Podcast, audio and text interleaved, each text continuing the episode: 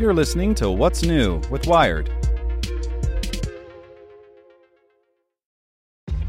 This episode is brought to you by ShipStation. You know, some things take a lot of work, like sending little robots to far off distant planets. And just as that's challenging, so too is running a successful e commerce business, especially when there's so much to do. So I want to introduce you all to ShipStation. Now, I love using ShipStation because of its easy to use dashboard, which makes managing orders and printing labels a breeze and super smooth. Oh, and the customer service is just out of this world.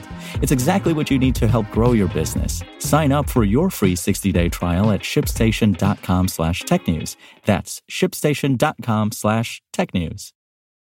This podcast is supported by Tools and Weapons, the podcast hosted by Microsoft Vice Chair and President Brad Smith.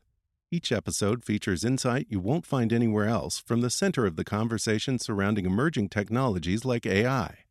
Right now in the podcast, you can hear a special episode where Brad Smith lays out Microsoft's vision for a vibrant marketplace driving the new AI economy.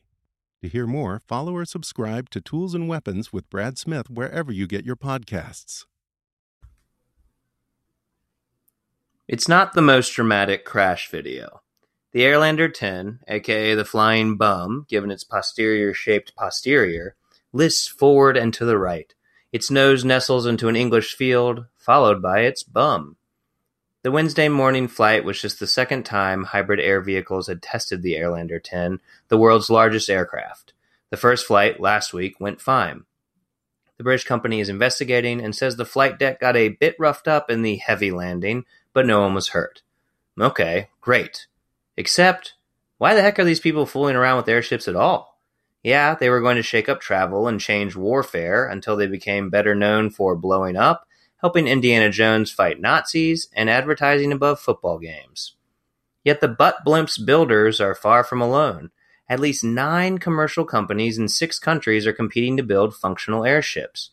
The U.S. Department of Defense has reportedly spent more than a billion dollars in the last 15 years to develop the tech. Last year, a bipartisan group of congressmen formed the Cargo Airship Caucus.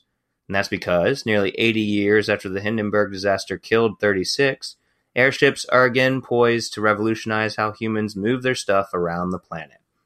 The glorious dirigible. One of the first such disasters captured by mass media, the 1937 crash of the Hindenburg over New Jersey sullied the slow-moving aircraft's reputation, says Sharath Girimaji, an aerospace engineering professor with Texas A&M University. We let that one event kind of spook us, he says. I think apart from the Hindenburg accident, you would see airships and airplanes develop in parallel. It's too bad they didn't, their supporters say, because they offer some serious advantages. The Pokey airship, which tops out around 90 miles per hour, may not attract business travelers, but it's way faster than cargo ships and can hoist 22,050 pounds.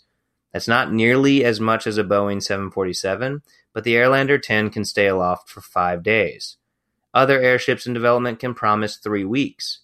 Because they don't need infrastructure like runways and airports and can travel over land instead of stopping at port, they can reach isolated communities. A monsoon ravaged village in Bangladesh, an Alaskan oil rig hemmed in by iced roads, the South Pole. No surprise, there are military applications here.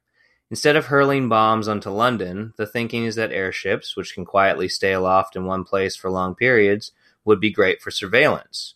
Before September 11, 2001, U.S. firm Worldwide Aeros mostly made airships for advertising, says Russian born CEO Igor Pasternak.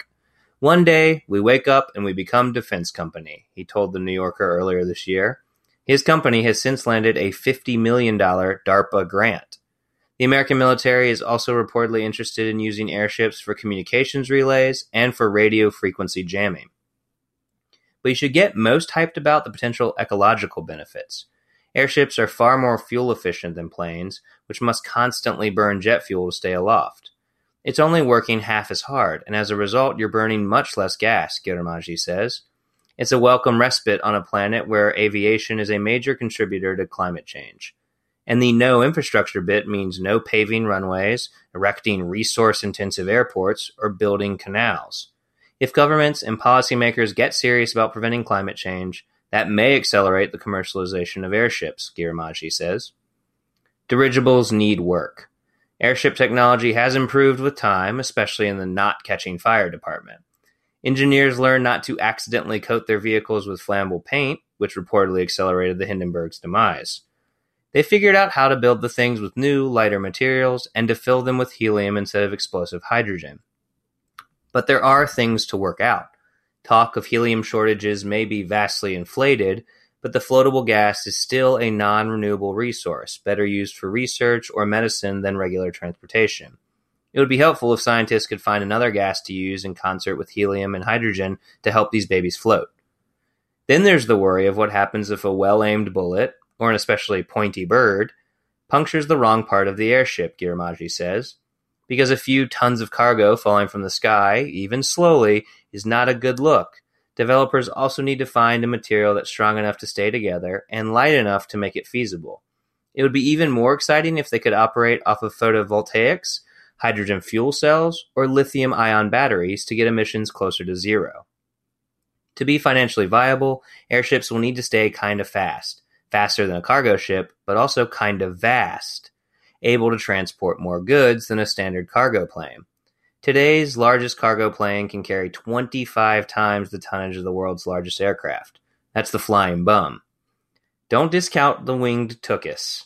Sure, the Flying Bum crash landed in England yesterday, but if the technology is ironed out and Flying Bum delivers your city's next Chinese made bus, the Flying Bum might be smiling from cheek to cheek. This story was written by Aarian Marshall.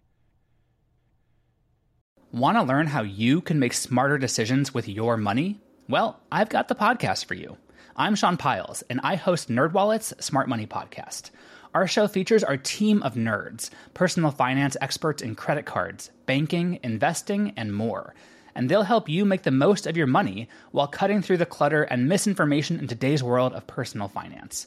You'll get clarity on strategies to help you build your wealth, invest wisely, shop for financial products, and plan for major life events. Listen to NerdWallet's Smart Money Podcast wherever you get your podcasts.